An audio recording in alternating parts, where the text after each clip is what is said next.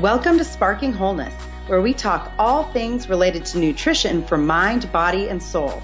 I'm your host, Erin Carey. I'm a survivor of bipolar disorder and a self proclaimed nutrition nerd who loves asking why. As a certified integrative nutrition health coach, my goal is to help people find balance, and I want to help you find ways to spark wholeness in your life. For more information, check out sparkingwholeness.com or on the Instagram handle Sparking Wholeness. And now, get ready for today's awesome show. Hey everyone, welcome to Sparking Wholeness. This is Erin Carey, and I haven't done a solo episode in a while. So I could have brought on a guest to discuss this topic, but it's a topic that's very meaningful to me this whole issue of stress and what it is doing to our physical health and how we can learn to manage it. So, before I share more, I want to set out with a disclaimer. This content is for informational purposes only. Every single person is unique, so please consult your healthcare professional for any questions related to your specific health concern. Many of us grew up being taught in school some kind of nutritional principle or food pyramid. We may have even participated in the presidential fitness programs, we were told to wash our hands to prevent germs from spreading, and we were taught to brush our teeth and floss. But there is a missing piece to the health puzzle that nobody taught us. Nobody taught us how to manage our stress. Now that burnout has been added as a diagnosis by the World Health Organization, I think that this topic must be addressed. Everyone is stressed right now, so much so that the word itself is becoming a cliche. We act like it's normal, acceptable, and something to be expected. I often hear comments like, Well, if I could just quit my job, I wouldn't be so stressed.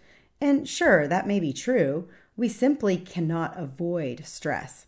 We live in an instant response culture. Even if you aren't on the job working, you can easily access your work email from your phone. So the expectation is that we are available at any time, at any moment, on any day. When I've brought up the concept of managing stress to friends or acquaintances in casual conversation, people laugh or make a sarcastic response or look at me like I'm crazy. It is that foreign of a concept. So I can't give you a formula to cut out all stress. I can hopefully give you some guidance for how to manage your stress. The biggest problem to me is we don't realize what stress is doing to our physical health. So, before I share how to manage stress, I want to dig into what happens in our bodies when we experience stress. So, bear with me. I'm going to share maybe some new concepts. It might take you a little bit back to science class, but hang with me. I promise it's all going to come together. First off, when we are in a state of stress, stress hormone production ramps up. This includes cortisol, norepinephrine, and adrenaline. This isn't a problem in small doses. Norepinephrine and adrenaline are felt immediately. Adrenaline provides the energy, and norepinephrine provides mental clarity, which we need. Cortisol production is a more gradual response, and it involves a couple other minor hormones. It is intended to be a good tool to protect the body during times of hardship, famine, when a predator is encountered, etc. This is what we mean when we talk about the fight or flight response. When in fight or flight or freeze mode, digestion shuts down, immune system function is altered, reproductive function shuts down, because I mean, really, there's no use reprodu- reproducing during an extreme famine or when a tiger is chasing you, right? Glucose is also thrown into the bloodstream for energy, blood pressure goes up, and when the threat goes away, the body rebalances to its normal state. Here's the issue today, we are faced with physical and emotional stressors every single day. Some people have stored traumatic experiences in their bodies that have kept them in a perpetual state of fight or flight. Even if you haven't, you are most likely constantly faced with triggers for emotional and physical well being, constantly. We work long hours at demanding jobs. We try to do it all. We live in a world where you can be a good mom and work and spend quality time with your kids and work out, a mix of strength training and cardio, of course, and eat healthy and meal prep and get eight hours of sleep at night while still being able to keep up with paying bills on time, debt, house cleaning, laundry, volunteering, date nights, and maybe if you're lucky, you can have some kind of adult friendships in there as well. I mean, I am stressed just listing all of that out. So these continual stressors add up over time. This affects our cortisol production. As cortisol is pumped out, it messes with digestion, reproductive health, blood pressure, immune function, fat storage, blood sugar. I mean, can you think of any current medical conditions that are linked to these issues? I know I can think of a ton. This also causes inflammatory cytokines to ramp up, and inflammation that is left unchecked is scary. But let's pause for a second on digestion, because when digestion shuts down, it causes dysbiosis in the gut. When we have an overgrowth of bad bacteria, which is not good because now you'll have a problem producing neurotransmitters you need for mental wellness, 95% of serotonin is produced in the gut. So, again, if anyone is still telling you that mental illness is all about the chemicals in your brain, they don't get the full picture. It's about the way the neurotransmitters actually make it to the brain or not, and that involves the gut and the vagus nerve, which connects the two of those. Studies show that an increase of bad gut bacteria can cause production of epinephrine and adrenaline. But when your gut is making good strains of bacteria, you will produce more serotonin and even more GABA, which is a calming neurotransmitter. High levels of stress actually can permeate the gut lining and cause leaky gut. Leaky gut is a term that it, it's pretty detailed. I won't get into all of it now, but it causes bacteria and undigested food and endotoxins to move in the bloodstream where they never should be. So, the process and the interconnectedness between stress, cortisol, inflammatory cytokines, the gut, and the brain is a super complicated process. And I really don't want to explain it that much more because I'll lose you and you're going to turn this off and not want to listen anymore. It's also a little bit depressing. But okay, so here's what I want you to do because I'm a visual person. And so I want you to visualize something with me. I want you to visualize a tree. This will help give you a better picture of where I'm going. On the tree's many branches are names of chronic conditions like IBS, heart disease, type 2 diabetes, anxiety, depression, sleep problems, weight gain, migraines, cognitive impairment, autoimmune conditions, mood disorders, asthma is another one. Basically, everything that's on the rise right now in our country. Every branch bears the name of something that is affecting all of us and those we love. Now, look at the trunk of the tree. On the trunk are the words leaky gut and inflammation because we have a lot of new research telling us that these two problems contribute to those conditions I mentioned on the branches. Now, I know that there are many other contributing factors at play, like genetics and other predispositions that make our bodies stronger or weaker. But again, I'm trying to simplify this as much as I can. Now, gaze farther down below the trunk of the tree to the roots. At the roots are lifestyle factors stress, trauma, toxin exposure, possibly even food. We tend to spend a lot of time focusing on food, but in my opinion, and based on what I just shared, what I always say, a body in stress cannot properly digest. So, what good does food do for healing inflammation or leaking gut if we're unable to digest it? That is probably going to be like the most blasphemous thing I've ever said as a nutrition coach. But if you are not managing your stress, you can't have a proper digestive response. You won't be able to utilize nutrients in your food, and you may not even be able to dispose of waste very well. Add to that a toxin overload in our cosmetic products, pesticides, cleaning products, environmental toxins, heavy metals, and pharmaceuticals, and your body can't do what it's supposed to do very well at all. Remember, chronic stress will shut down all important processes in the body. That is why we have to stop being reactive about stress. We must get proactive. Now we get into the fun part. I want to give you practical ways that you can learn to manage your stress. No, you can't remove everything from your life that brings you stress, but you can do things to take your body out of constant state of fight or flight. The first thing, and this is the most important in my opinion, is learn to meditate. Does that sound crazy and woo woo to you? Well, too bad. There is a ton of scientific evidence pointing to how meditation can change your brain and it can change your stress response. It can even decrease inflammation. If you don't like the word meditate, use the phrase focused breathing or breath work. When you breathe in through your nose, long, deep breaths, as opposed to mouth breathing, shallow breaths, it will activate your parasympathetic nervous system and send you into rest and digest mode. I love the 478 breathing method, which is breathe in for four seconds, Hold it for seven seconds and breathe out for eight. The key is to make your out breath longer than your in breath. Sometimes I even think to myself something like, I'm breathing in gratitude and breathing out worry, or I'm breathing in grace and breathing out perfection. You can do this in traffic, before a big meal, in bed when you're going to sleep, or when you wake up. Another great breathing strategy is left nostril breathing. Hold your right nostril closed with your thumb as you breathe in through your left. Then cover the left nostril with your ring finger as you breathe out through your right. Now, I've never been a bath person, but I have recently found that Epsom salt baths to be soothing, and they are a great time to practice these breathing exercises as I also try to manage my stress because y'all, I'm not sharing this and not doing it too. These are all things that I'm trying to practice myself.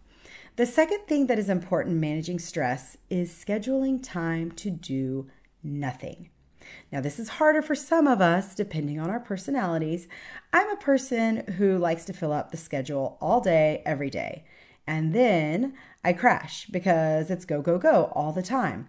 But if I can schedule downtime and make an effort to use that downtime to not work, to not scroll social media on my phone, but find something else non technology related that's calming for me, then I am a much more productive and efficient person and parent, and I'm less bitter than in those rush, rush, rush busy times. I personally have always found that reading is great therapy for me. I love to get lost in a good fiction book, and I will actually schedule time on the weekends to read. Now, that idea might actually induce stress for somebody else, but there are a lot of people out there they like to color or paint or put on good music and cook like my husband does, which I am not opposed to. He can do that anytime. the other thing that is huge is taking a technology or screen break. I have found recently that scrolling social media can be stressful for me.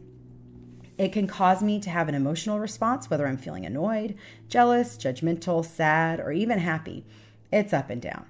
It's also an election year, so we have that to factor in as well. That being that being said, it is okay to unfollow people who cause you unnecessary stress. I'm sure I've been unfollowed plenty of times because not everyone cares to see me brag about my kids and post about nutrition facts that I find fascinating. And that's okay. So don't feel bad about unfollowing things that stress you out or just getting off of social media completely and setting some boundaries for yourself. The next way to manage stress better is by learning to flex your no muscle. You've probably heard me talk about this a lot on the podcast because it is so hard for me. I have a list of priorities and non negotiable to dos. If I'm asked to do something that doesn't fit into my list of priorities, I have to stop and evaluate. What would my stress level be if I added this on and if I said yes? But the more I practice saying no, the easier it is. So that's why I say it's a muscle. We got to work it out to actually be able to use it. Here's another thing that makes a huge impact on managing stress bedtime routines. Do you go to bed early and get up the same time every day? Probably not, because I don't. Things change, especially when you're a parent. There are so many variables at play. But striving to do this, trying this out, can be huge, especially for those of us with mental health concerns. I've heard some medical professionals refer to bipolar disorder as a circadian rhythm disorder.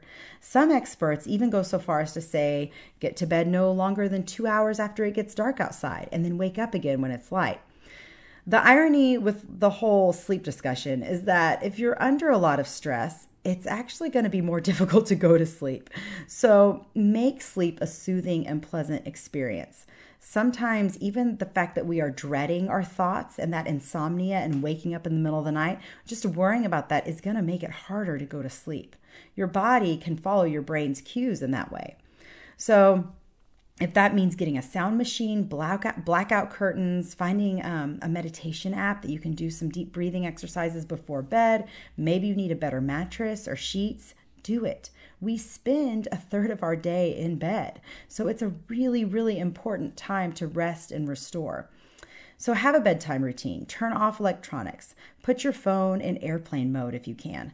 I highly recommend blue light blocking glasses. Excessive blue light blocks melatonin production in our body, and screens before bed can really mess up our sleep for that reason. I love my blue light blockers, and I definitely notice a difference when I have been wearing them. It has helped me so much. So, on the flip side of bedtime routine is some kind of morning routine. Too many of us start the day with our phones. So, we start the day stressed out and annoyed or bothered, whether it's something you see on the news, or it's a post that you disagree with, or it's an email that you received overnight that you're not happy with. So instead of doing that, reach for a journal and list five to 10 things you're grateful for. Pray, meditate, listen to calming music or worship songs, or read something positive. Just don't let Facebook be the first thing that you read in the morning.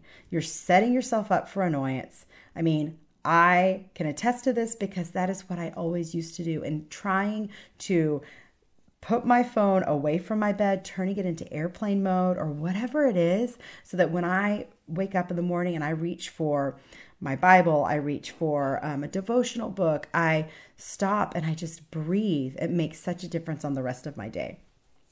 Another thing in managing stress that is important to be aware of is your exercise intensity.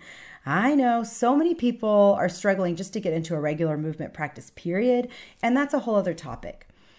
But sometimes too much of a good thing is just too much. If you're finding yourself continuously stressed, over fatigue, struggling to find energy to wake up in the morning and crashing midday, your high intensity exercise may be too much for your current state. Sometimes it's good to cut back, maybe switch to light walking or something like yoga, which can also help put your body into rest and digest mode, and it even decreases inflammation. For us women, this can also depend on where we are in our cycle. There have been many times I've shown up at the gym ready to hit the treadmill for a long run, but I end up in the sauna listening to music that is soothing and practicing my breathing exercises. It is so important to slow down when you need to slow down and listen to your body. However, if you don't move your body at all, a little bit of movement, whether it's a walk or a dance party with your kids, may help you release some of that stress and benefit your sleep.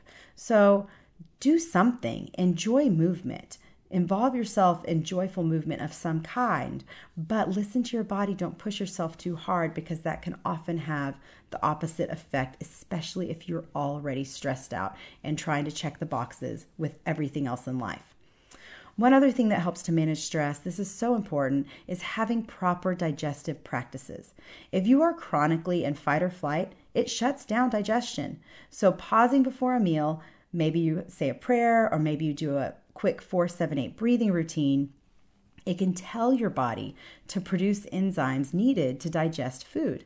Digestive enzymes decrease as we age, which is why so often we struggle with things like acid reflux later in life. A lot of times we attribute that to too much acidity when in fact the opposite is true. We don't have enough necessary to break down and digest our food. What you tell yourself about your food, what you think about your food, can make or break your digestion. If you're eating a cookie and you think, I shouldn't be eating this, I shouldn't be eating this, and this is to make me fat, or whatever, it's to cause a stress response in your body and it will shut down your ability to digest and utilize any nutrients in that cookie. The placebo effect is widely studied and real, but so is the nocebo effect. If you think it's going to be bad for you and cause a negative reaction, guess what? It will. And your entire body is going to suffer for that. A huge part of the digestive process and managing stress is enjoying your meals with people you care about. And just like how a good bedtime routine is important, so is a pleasant meal routine and environment. At least once a day, try to sit down and eat with real people that you care about not scrolling your phone or watching TV. This can be coworkers who don't annoy you. It could be your family or a significant other. For some of us with little ones at home, mealtime can be hectic. When kids throw a mutiny at dinner, I have been there many times. My 3-year-old three year old currently i joke he is intermittent fasting because he just doesn't like to eat dinner ever and then he wakes up first thing in the morning starving but just trying to make eating an enjoyable time to build relationships and relax really will help support optimal health in your body. If you haven't dealt with trauma in your life, and we all have trauma, it might be time to go see a licensed counselor for talk therapy, EMDR, or neurofeedback. There are so many good resources out there for us to deal with these stuffed emotions. There is overwhelming evidence now that our bodies store the trauma we can't consciously process. We must deal with emotional triggers in our lives. I'm jumping ahead on this because I think I'm going to deal with this on a later episode. but I don't believe we have an obesity epidemic. I believe we have a toxin and stress epidemic, and it is affecting the way we store fat. The last thing I'd suggest is to maybe look at supplementation. B vitamins are a great way to support adrenals. There are a wide variety of adaptogenic herbs being used right now. Magnesium can help calm the racing thoughts and decrease that anxiety. Omega 3s are beneficial for overall inflammation. There is no one size fits all with supplements, but most of us can benefit from supplementing what we aren't getting in our diet. And if you want to know more about eating for mental health, I do have an episode called Eating for Mental Wealth that is on this podcast. So scroll back, find it. That might be helpful for you. So you may be listening to this and saying, All that sounds great and everything, Erin, but I just don't know where to start now. Or here we go, it's too stressful listening to you and I don't have time to do any of that. Okay, you might be in a perpetual state of overwhelm, and many of us are, and I get that. But also, if you say you can't do any of these things, just that mindset alone tells me a lot about where you are and what's going on. You don't have to do everything. Start with one thing, like a bedtime routine or even a good morning routine if that's helpful for you. You know, one thing I recently added in for myself, I love being outside and I just don't do it enough. So I've been trying to add in spontaneous fun with my kids. So that might mean playing a quick game of basketball with my six year old, or I'm walking around the block with my three year old. Um, I even took a walk with my 15 year old in the in the park the other day. We were walking a dog and it was great. But allowing myself that spontaneity that doesn't necessarily fit my schedule has been really good for me and relationship building with my family. I'm getting sunlight, I'm getting movement, and I'm purposely telling myself not to stress over it. So I hope these tools are helpful for you. I know that it's really hard when we talk about this this subject it's it's just a foreign concept, but there are ways to nourish ourselves that go far beyond food. And the more I study nutrition, the more I study fitness and movement and all of the things that are out there, the more I realize that there's a common denominator is that we are all a stressed people. And if we do not learn to manage our stress, it is going to affect us and generations to come in ways that I know that we really don't want. So I hope this benefits you, and I will catch you on the next episode.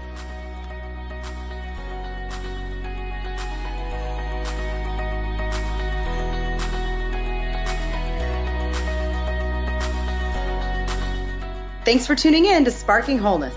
For more on all things related to nutrition for mind, body, and soul, check out my website, sparkingwholeness.com.